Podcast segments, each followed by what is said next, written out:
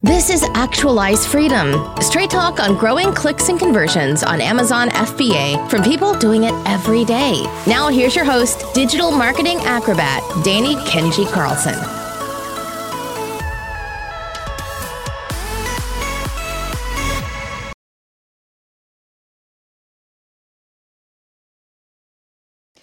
What's up, guys? Danny Carlson here, and we have a really interesting episode here today with someone a little bit different than a typical guest. And his name is Ryan Cropper. He has a YouTube channel of nearly 200,000 subscribers talking about just things that are really beneficial, not just for business, not just for really the, you know, achieving more of what you want in your life, but just being like a happier person in general and like understanding who you are more, what you what you like, how to navigate your emotions, very useful things like that.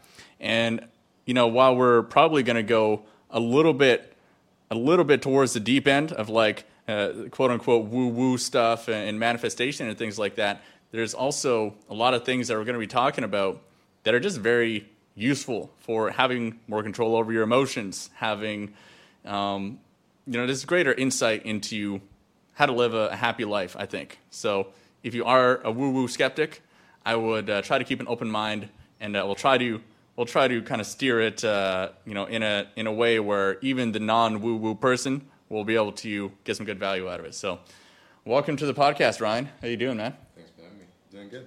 Doing good. Oh, excellent. So, first, just talk a little bit about, um, you know, how did you end up in Bali? What made you choose to come to Bali in the first place? It's funny, actually. It wasn't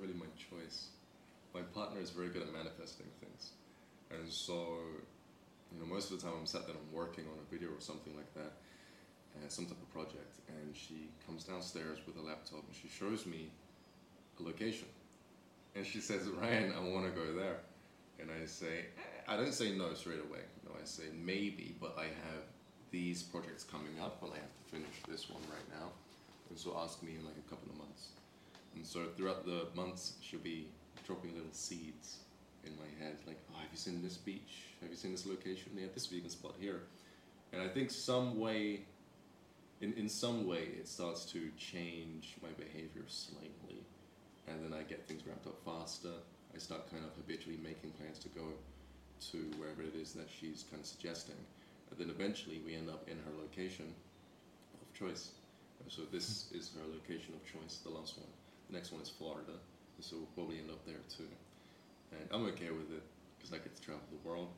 I think without her suggesting these places, I probably won't really be traveling that much, or wouldn't have been traveling that much.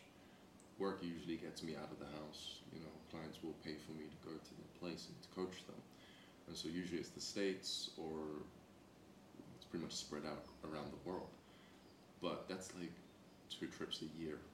With her, it's like I don't know. I lost count how many places we can go to within the year. And so that's what brought me to Bali, and I like it so far. It seems to be like a safe haven, getting us out of all of the all of the conflict that's happening in the other areas of the world. Yeah, and I think certainly in Bali, more than a lot of other places in the world, there's a very strong spirituality community, right? And it's like, I mean, I don't know of any other place in the world with more yoga teacher trainings or like you know breathwork sessions and meditations and those kind of things. So, have you have you found that it's a really good place for people who want to kind of explore that side of things? Depends on where you're at and, and who you are. I had no idea that this place was going to be a hotspot for spiritual people and yoga places. It seems like everyone has their own uh, business here me personally, I'm like a different. I'm cut from a different cloth. I don't really get along with specific type of individuals, and I only found that out once I got here. Uh, that the spiritual community, they're different people, and I mean, it sounds really bad to say that, but I've noticed that there's a lot of behaviors that come to the surface within particular groups of individuals, and I've wanted to make a video on this for a while, but it probably get the most dislikes on my YouTube channel. Although I did notice a few YouTubers also mentioning a lot of the personality traits of uh, the people within the spiritual community and how they deal with themselves and, and you know why it is that they're actually into spirituality in the first place. A lot of the reasons don't really seem so healthy. Mm. But I noticed that there was a decent amount of, I guess, tension between me and, and other people. And it, it was very strange. It was very strange. I tried to get along with a lot of people. I still kept a lot of friends, but you know, when, when we got here, we ended up meeting a lot of individuals, and you, you have that weird awkwardness where you're trying to feel each other out. For example, I mentioned the the safari park in front of said individuals didn't go down too well, obviously, because they were in safari park and they kind of kept there against their will. But they were quite healthy animals, and they were muscly. They didn't look like they were starving. We have this image in our heads when we think about captivity. And um, I posted a video of me sitting on an elephant on my Facebook page, and I got so much hate. But I did make a video on that. I'm not the type of person who's just going to go to these places and take advantage of animals because I, I really do care about animals too. Which is why I went to the elephant park. The, the, I think they called it the Mason Elephant Lodge. Yeah. Yeah, my girlfriend and I went there three, four weeks ago. So you know Yeah. that they go crazy if you don't interact with them because they're actually they've been rescued from I think they call it Siberian.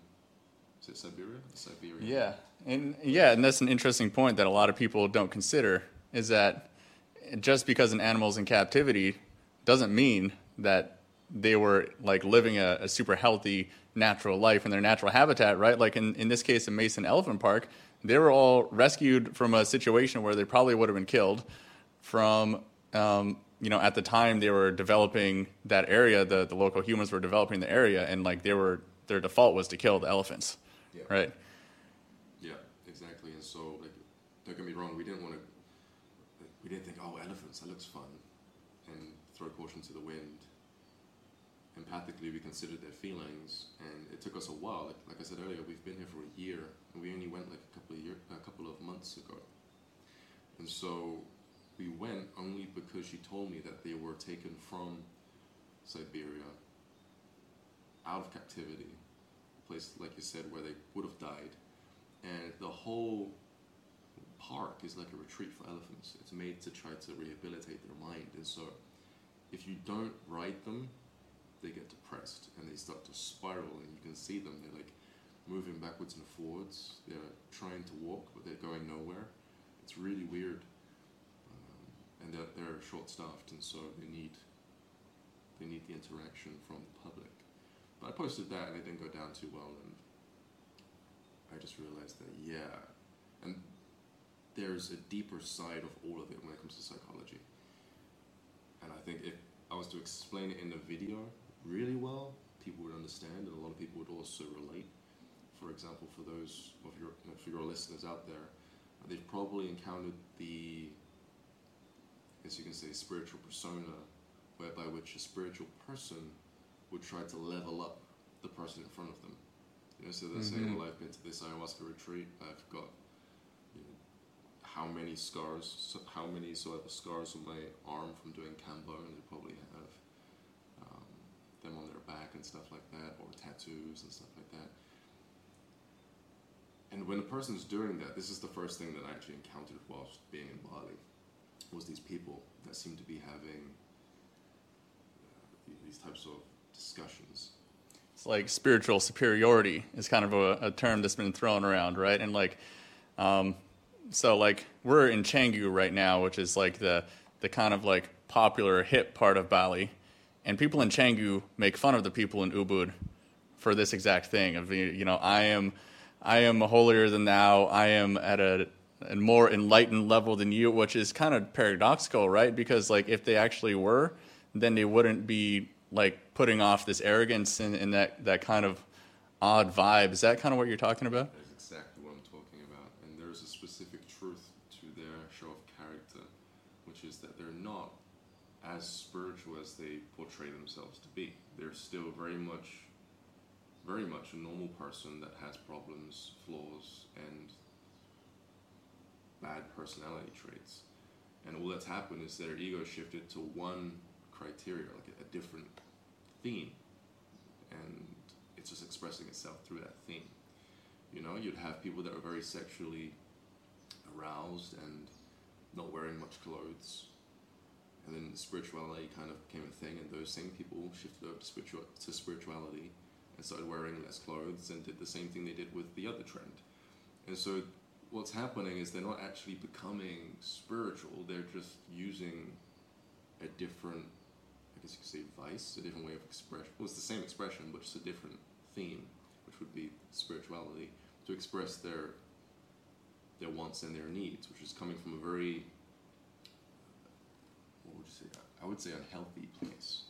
You understand that someone who's showing a lot of skin, they just want to attract a mate really desperately. And they've probably got it in their head that they can't do that for some reason. So there's a level of desperation there. They go about it in an, in an unhealthy way when they're doing it a lot and they can't control it and it becomes habitual. And then they end up in a relationship and yet they're still doing it and then they're wondering as to why all these guys are looking at them. The boyfriend's now like mad, and the girl doesn't want to stop, and she has all these belief systems that says as to why she should keep doing what it is that she's doing.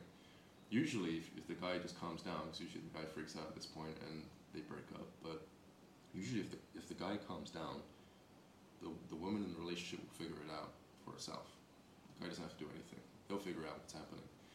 I mean, it's the same thing with with guys in spiritual relationships. They have to realize that they're in a relationship now and they need to stop looking for other people. And so it's hard to stop looking for other people when you're in a community where there's a lot of, you know, show about the curves and there's, there's a lot of show of flesh and stuff like that. And so it's just one of those things. It's, a, it's like a really hard adjustment. Yeah, and it's an interesting trend that's going on in the world, right? Where the, the spiritual practices are just gaining a lot more popularity. You know, meditation, there's there's big like eight and nine figure companies based around meditation and stuff like that and softwares and and these like tech devices that are supposedly will help your spiritual practices and all these things. And it's it's kind of an unprecedented time in history i think where it's it's reaching a level of popularity that can almost undermine the the real upside effects of a lot of these spiritual practices right? So like if there is all these large spiritual communities and these uh, large companies behind everything, it it kind of dilutes the motivations for what you're doing in spirituality. And like I think kind of a byproduct of that is some of the people in these communities projecting that kind of odd energy that's almost paradoxical with these spiritual practices. And it's it I, I get that feeling a lot in Ubud where where I am being judged for not being as spiritual as the other people around in this spiritual group, which is such a an opposite kind of feeling as I would expect from some kind of actual um, spiritual gathering. You know what I mean? So, like, what do you think about? Do you think there's upsides and downsides to the the whole spirituality um, popularity growth around the world right now? I mean, the downsides far outweigh the, the upsides. I think it's marketing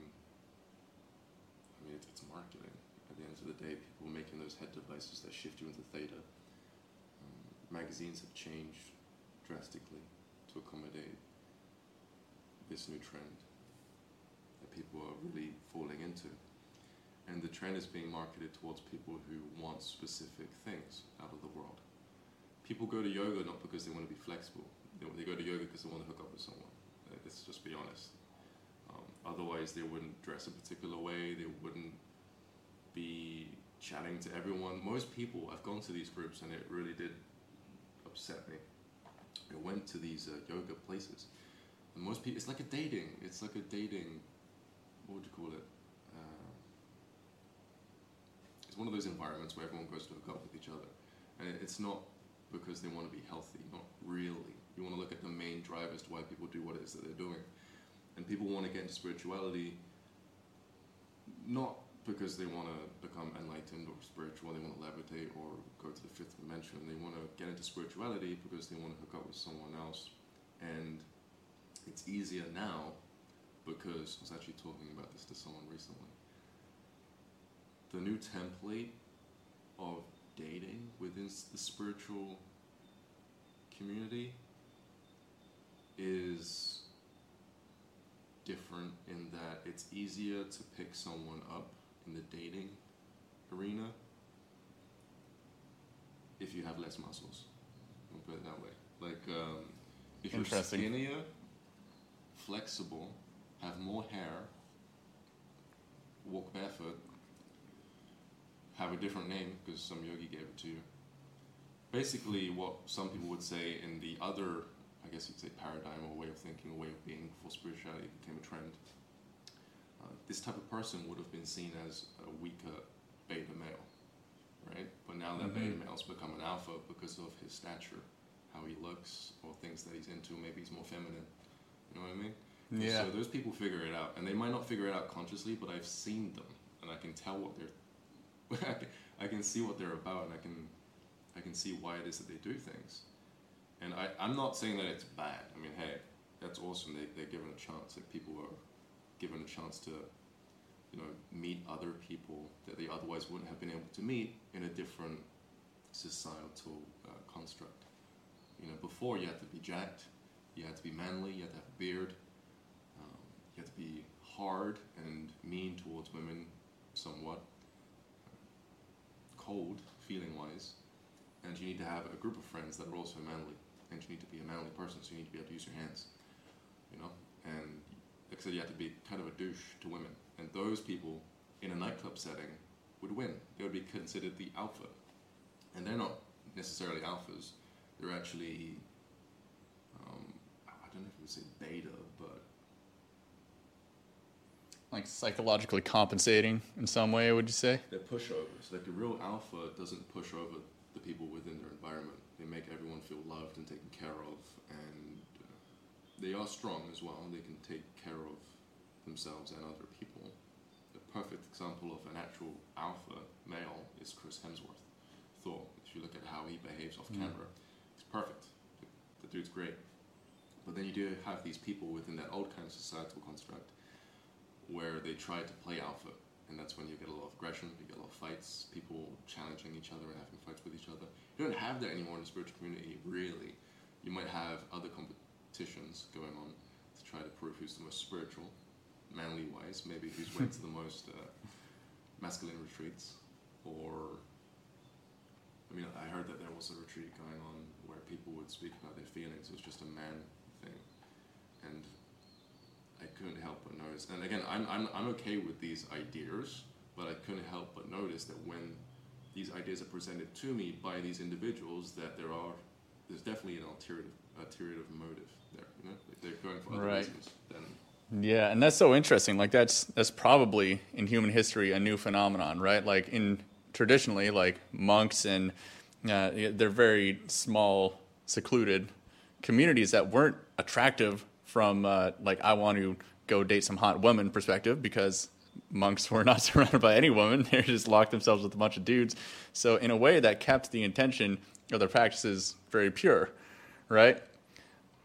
Whereas I mean, I, I- think there's some good things about the spirituality community too, but definitely I think one of the downsides is I have noticed the same thing you're talking about, where it it now becomes the way to get women and get social status Yep. to be the most spiritual guy walking around, you know, and that, and to me that just has like a weird feeling. Like I don't I don't know how else to explain it other than just like kind of like icky the icky feeling you get when like when someone's not being genuine with you. I get that feeling around a lot of those a lot of those guys. And women too. Yeah, yeah, the, and you can't hide it. It's weird. I think people who are also of that vibration and intention, they allow it. You know, they allow it to happen. If someone else is like that in front of them, they're like, "Oh, okay, I'm allow this behavior because I'm also doing it. I'm also kind of looking for it too. And maybe we should go on a date after this." They'll say, you know, and they'll probably spot out some spot out some places to go, like vegan places. Yeah, and that's like it's. I think it's important to acknowledge that that's just a, a driving factor for humans, right? Like, I showed up. Well, I was talking with my girlfriend about this. Um, she was a stretching instructor for many years, and she definitely noticed, like her her female clients, when there was a class of all girls, a lot of these girls would be like not pushing it. They would like give up very quickly and just be complaining because it's painful, right? It's a painful thing to do. But if there's even one attractive guy in the group, then all of a sudden they're just like focused, they're pushing, they're like, you know, they're not complaining.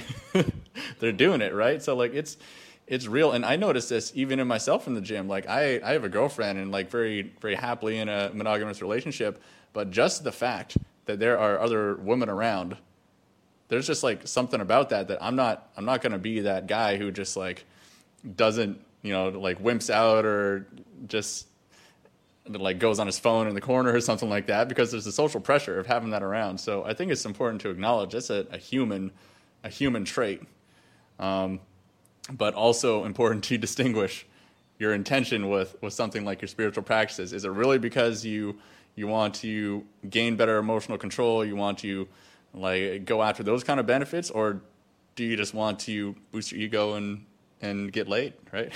and like I said, I'm okay with the primal urges of the body. I completely understand. But when you're lying to a group of people, when you've entered into a classroom and you're portraying yourself to be a particular way, it's uncomfortable for those who can sense it, you know? And I can't imagine it being healthy to a person because if you're being deceitful, if you're hiding your intentions, if you're doing stuff like that, your frequency is off.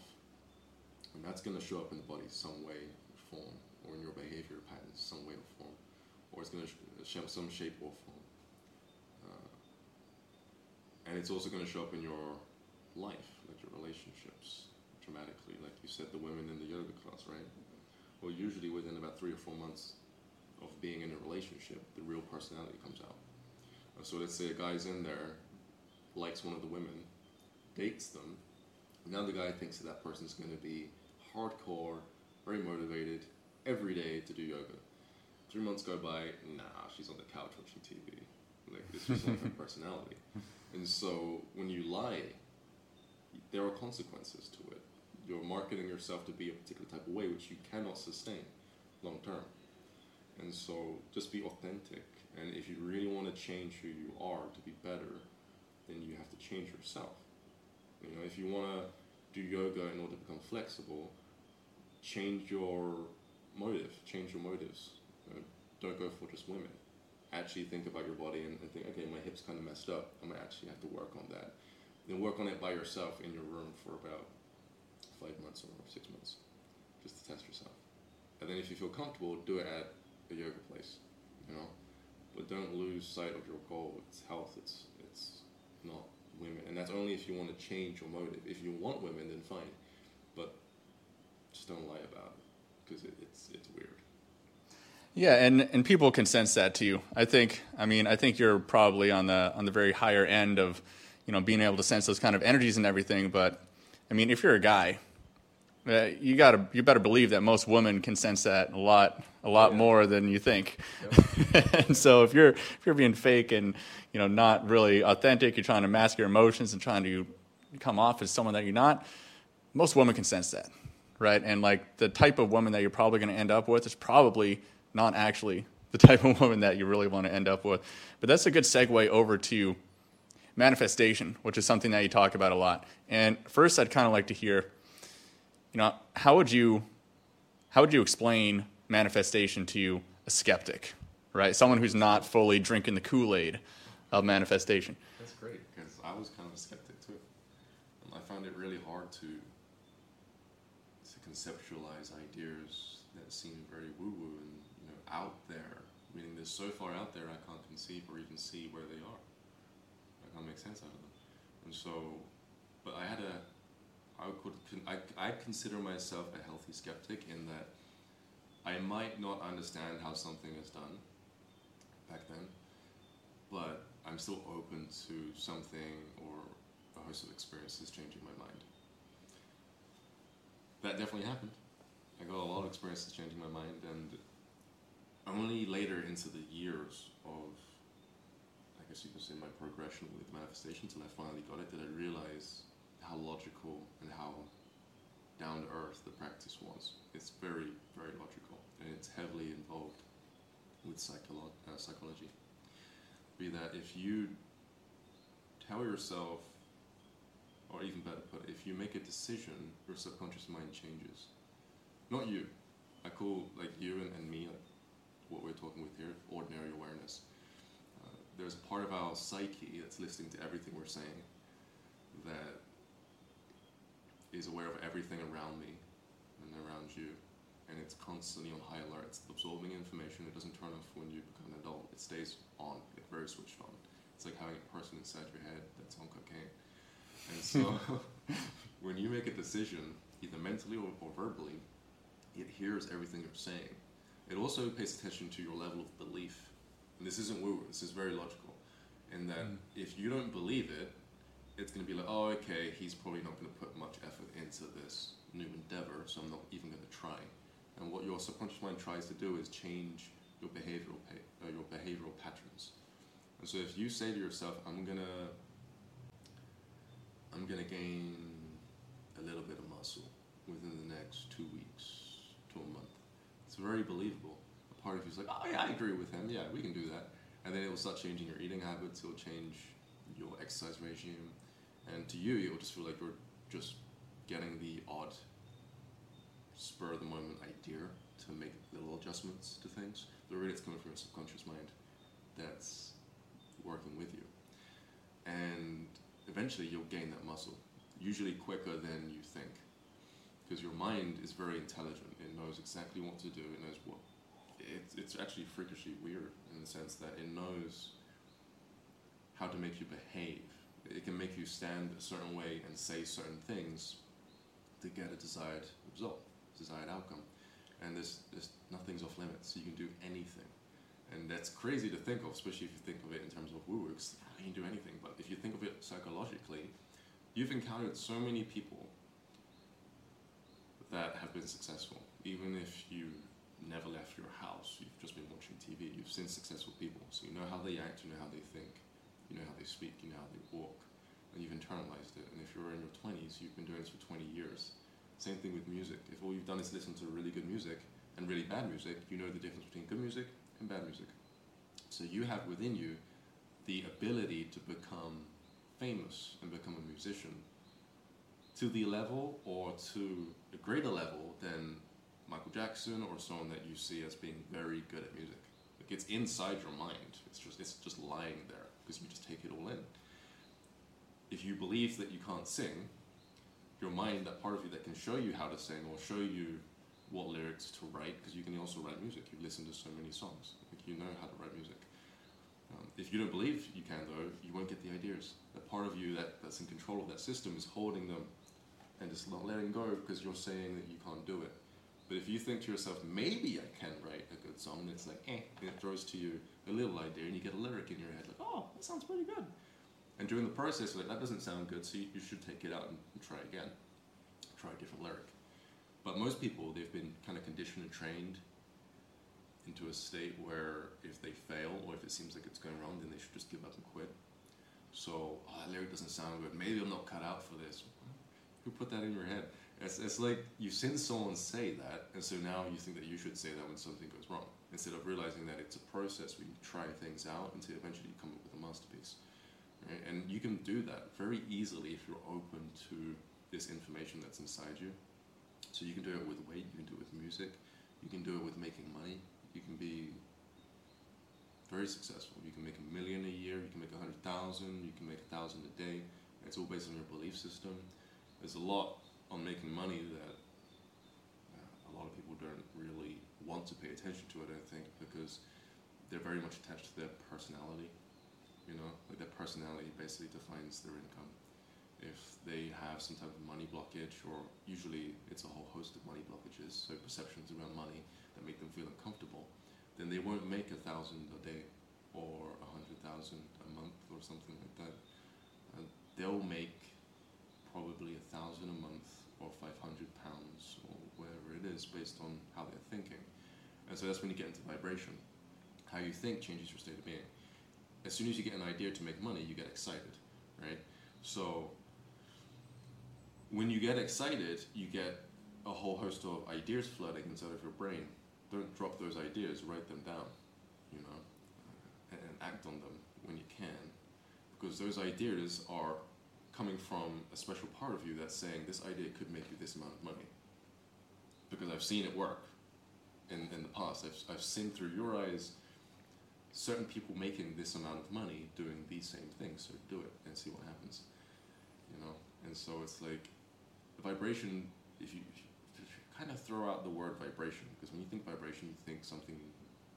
You think of something that's mechanical, something that's moving, and it kind of takes away from putting the focus on a state of being. The state of being is literally feelings mixed with different thoughts. And also you know how you feel physically because you have emotional feelings you have physical state of being and you have your mental thoughts that you have throughout the day. Your mental thoughts dictate how you feel emotionally and how you feel emotionally dictates how you feel physically. So that will determine how much movement you put into a practice. If you're dancing and you're really up for dancing you'll have really good thoughts you know you'll have high quality level of thoughts you'll say everyone's looking at me, everyone likes this. I'm able to make this person dance. This person's able to make me dance like this. So then you want to dance even more. Your body's moving and, and playing off of your emotional state, which is playing off of your mental state. And so, state of being is very important. And realizing that you have a lot of information in your head is huge. I'd say for anyone who wants to manifest, work on getting rid of your limiting beliefs, which are often adopted by your your peer group, but mainly the people in, in your home, so your family first. You take on their kind of poison, psychological poison. They determine for you what you can or cannot do over time. In the beginning, you think you can do anything, but then eventually you start to think, nah, maybe I can't do that. You know, I remember when I was a kid, I said I wanted to be a pilot. I wanted to play. I wanted to fly planes. Everyone was all for it, but then I said the same thing consistently for not every single day, but maybe a couple of years will go by. I'd say the same thing to my mom or to my friends, and they'd say, "Yeah, you, you can do that." But then I noticed there was a specific age that I hit when all of a sudden their reaction changed, and it wasn't, "Oh, you can do anything." It was, "Oh, I wouldn't get in a plane with you if you paid me X amount of money," you know, and it completely changed. My mom, her demeanor shifted and said, "Oh, maybe you should."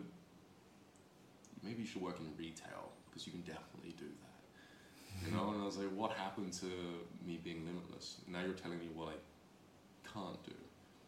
And it, it shifted and it would put well, with anyone it would put the idea in their head that they can't do what they want. They can't live up to their dreams their, their own expectations.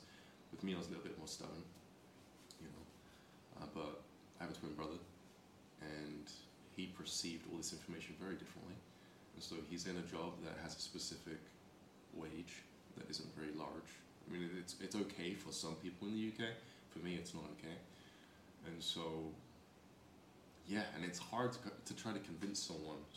It's hard to convince someone to step outside of their own box and to see themselves being worth more than what they've been convinced of. If that makes sense. Oh, yeah, that's such a beautiful way to explain that. And I think that there's, I mean, the default kind of human way of looking at things psychologically is I'll believe it when I see it, right? And it's a it's one of the trickier things to really believe it before you can see any evidence of it because that's that's the best way to go about it. You know, maybe you can do it in reverse, but it's much more difficult to do it that way, right? I think there's a big reason why winners keep on winning is because they've done it before. They have the belief that they can keep on winning. But how did they win the first time? Right? Do you think that they just like didn't believe in themselves like, "Oh, no way I can do it." And oh, what? You, I actually did it. Wow, I didn't expect that. It's like probably not. Like you you read the biographies of guys like Michael Jordan for example, one of the greatest athletes of all time. He knew. He knew he was going to be the best. You know, he he just had this crazy confidence about him even even during his like college basketball years and everything like that.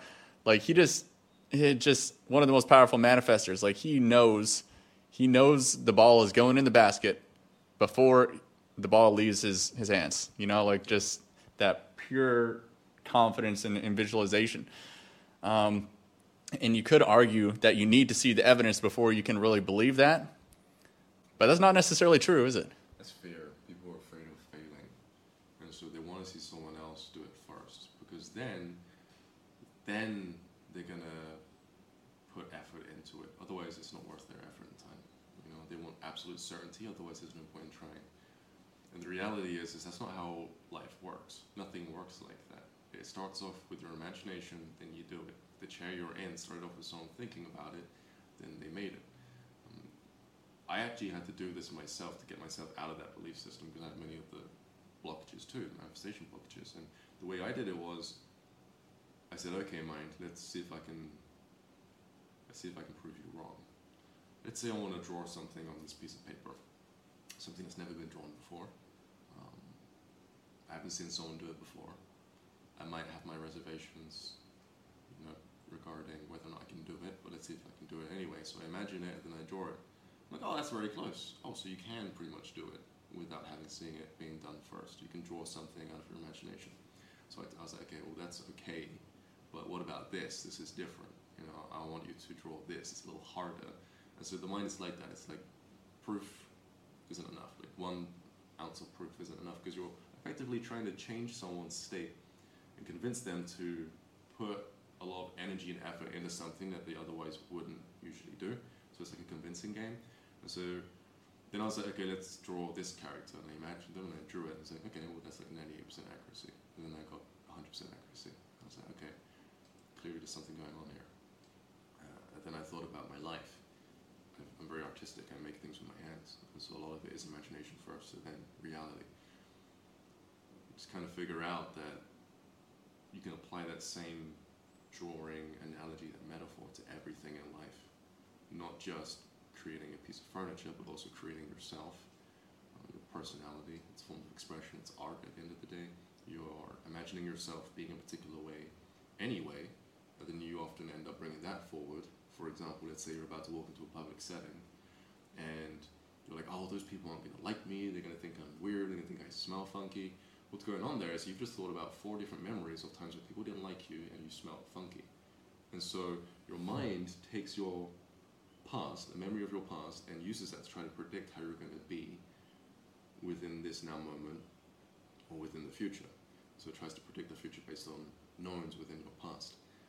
But the reality is, is those moments within your past were just fleeting moments. They started and they stopped. Uh, you don't smell the same every single day. And if you do notice that you smell funky, you should take a shower first, because then you will avoid that situation. But most people who have given up and subscribe to the idea that they're going to put people off won't even try to take care of their personal hygiene because that's not in alignment with their vision of failing. And so they'll start to self sabotage. You know? And so, I mean, it's, it's pretty there, there, there are, it's pretty terrible. There are a few ways to stop yourself from being socially awkward too in front of those situations. Most people have social anxiety. You can first off, before you go into that environment, you can notice as to how you're screwing yourself up uh, by looking at examples within your past where you've been socially awkward and identifying with that. And oh, okay, I can see it happening in the moment. I'm unconsciously manifesting. Great, let's change this completely. So you would imagine yourself walking in there with confidence and everyone liking you, and you're making them feeling com- you're making them feel comfortable, right? Uh, what happens is is your mind can't tell the difference between your imagination, what you're creating out of thin air, and a past event, a past memory. So a part of your subconscious mind thinks that you're actually confident and that you're actually good at speaking. And then you go into the room after imagining this, you'll notice your behavior shifts. People like you a little bit more. And the thing is, is most people identify with the memory of their past, but what they should be identifying with is the thing that's changing all of the time. It's changing its behaviors, because that's what you actually are, and your behaviors are learned like I said earlier, you're copying them from people because it makes sense to. You know? It makes sense to be, let's say, aggressive if you grew up in a household where all you saw was the male figures in your family being aggressive under certain situations, under certain circumstances. And so when you're placed in those same circumstances, now you act aggressive. That's not you, that's not your behavior, you're copying someone else from your past. It's just people do it for so long that it becomes a habit and then they start to identify with it and then the worst thing is is other people start to associate that person as being a violent person that's just not them so now you get judged based off of how you've been impressioned which is very unfair because every person who's alive right now and who has ever existed is really a blank canvas and they're just kind of operating out of a specific model. And so you can change the model and you'll start to change your relationships and everything. Uh, and your whole awareness opens up too as to how you can do that. Like there are so many other ways going back to the yoga thing of attracting women, women that will actually be of your vibration and that will that will actually be intimate with you, other than trying to do it in a way that's marketed to you by society. It's like, hey, don't do what you feel like you should be doing. Don't do what feels right. Do this instead. It's, it's more shiny. It's it looks like it's getting more results for other people, you know, because you're seeing all of those backsides bending over in, in say downward dog and stuff like that. People are focusing on materialism. They're focusing on the image of it and thinking that that's the way forward instead of going from in to out. If you were to sit with yourself and think, okay, I want to manifest a partner that's exactly like me. And I'm going to do it the way that I want to do it, not the way that the world says it has to be done. You might find yourself being more you, going to more of the places that you like to go to, like gyms or, and, not for those reasons, of course, like attracting a mate. I guess that way of attracting people has been marketed heavily as well. So let's use a different example. Maybe you'll go to the library more you're actually the type of person who likes to read. Um, or maybe you'll spend a little bit longer at a cafe, like at Starbucks, because that's what you generally do anyway. What's happening is, is you're making the connection. You're making that connection, which is by you being yourself and putting out that frequency, you're going to be putting yourself in a similar environment to another version of yourself in that way, like another person that's also going to be like you. And then is is is the easiest is the one I say. Well, yeah. Here's the best part about all of this. It's really easy to speak to someone that's like you. Like super easy. There's no awkwardness. There's no oh crap. What if I say this and they judge me? You're not thinking about being judged if they like you. You're thinking, oh, they're into the same thing I'm into. Cool. And then you're like, I mean, your conversation can go into so many different areas, but there's no fear of judgment because they're like you. And most of the time, guys do this by accident and they end up friend zoning the people that are right for them because they're in that cafe and the person speaks to them, having a conversation. And then, okay, that person's my friend and I don't see them as my partner because I didn't attract her in these other ways that have been kind of marketed to me. And so I guess they're not for me because I'm supposed to get a woman at a nightclub or a yoga uh, retreat or an ayahuasca retreat, which is the new one. Yeah, so. met at an ayahuasca retreat. Yeah, we're sharing the same puke bucket next to each other. yeah, and so it's it's it's it. Uh, I mean, I try not to get worked up about all of this. I've done a very good job, but I first will say it really messed me up for like four months straight. I went dark, super dark, and it messed it messed with my personality. I had to change something because I was like, I can't be like this and work. I couldn't be like that and work because it was ruining my relationships with people that I was meeting. Oh man, I was at a, I went to a, I went to a, what you call it? It's not a retreat, but it was a ceremony. It was a plant medicine ceremony. They were using THC, so uh, oil, weed oil, cannabis oil. And I was at like, I was in the thick of it. I really was fed up. I was fed up with all of it. it the whole charade. I was tired of it. I was exhausted and I was sat there and I just I didn't make eye contact with anyone. I was so one. I was so rude, and it was horrible. Rude, and I was like, I don't want to do that ever again. My partner brought it up to me, and she was like, "You're really rude," and I apologized. And then I worked on okay, the main issue. What's the problem here? Well, I'm I have a problem with people being fake and trying to deceive people. That's the problem.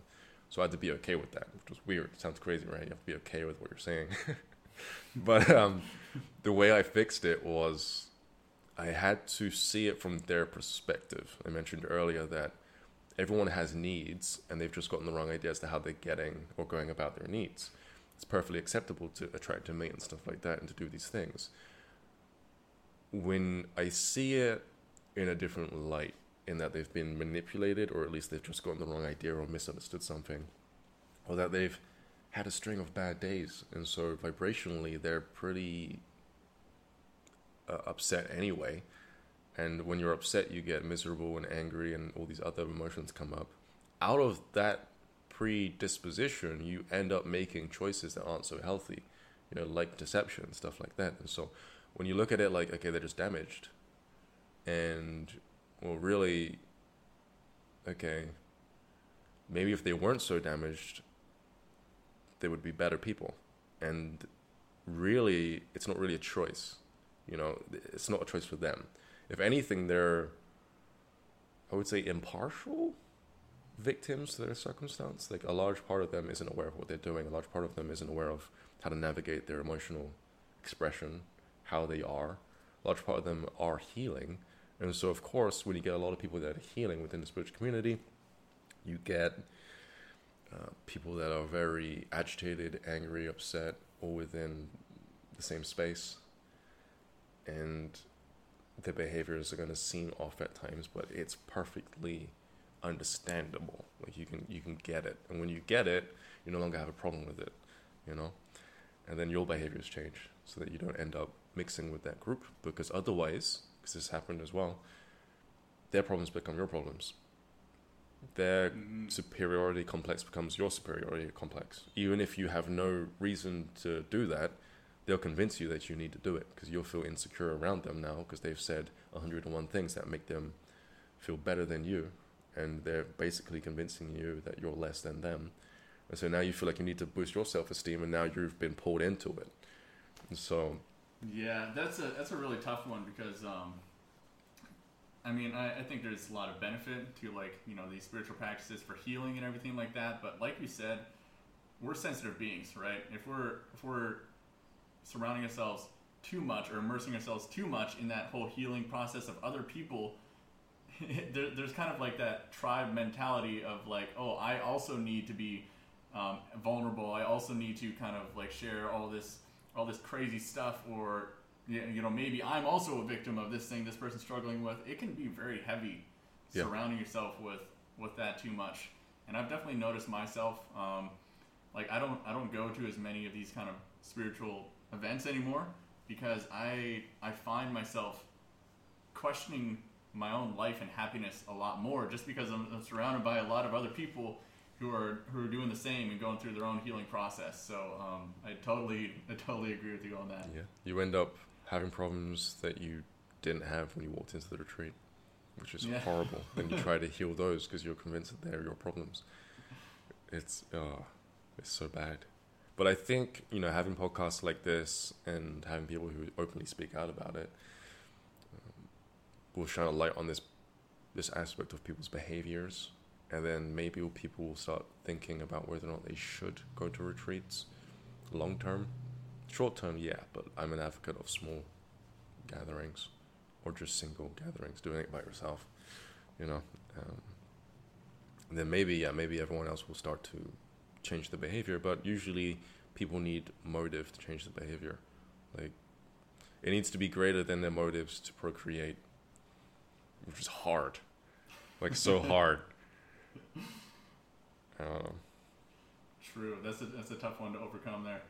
But Ryan, we're at the end of our time here for the podcast. It's been really really interesting the the places that we went on this podcast here. But if people want to learn more about what you do and uh, maybe see some of your, your content that you put out there on these kind of topics, where's the best place for them to do that? Ryan Cropper, the YouTube channel. Best place has all of them, pretty much all of them, other than courses. It's there's a ton of information on there. Yeah. Yeah, and I'll put a link to that in the show notes, guys.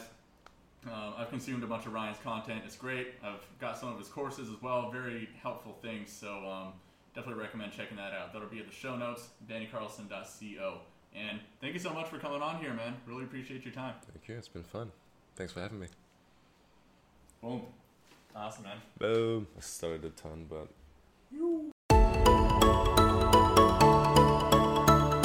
For show notes and resources mentioned in this episode, visit kenjiroi.com.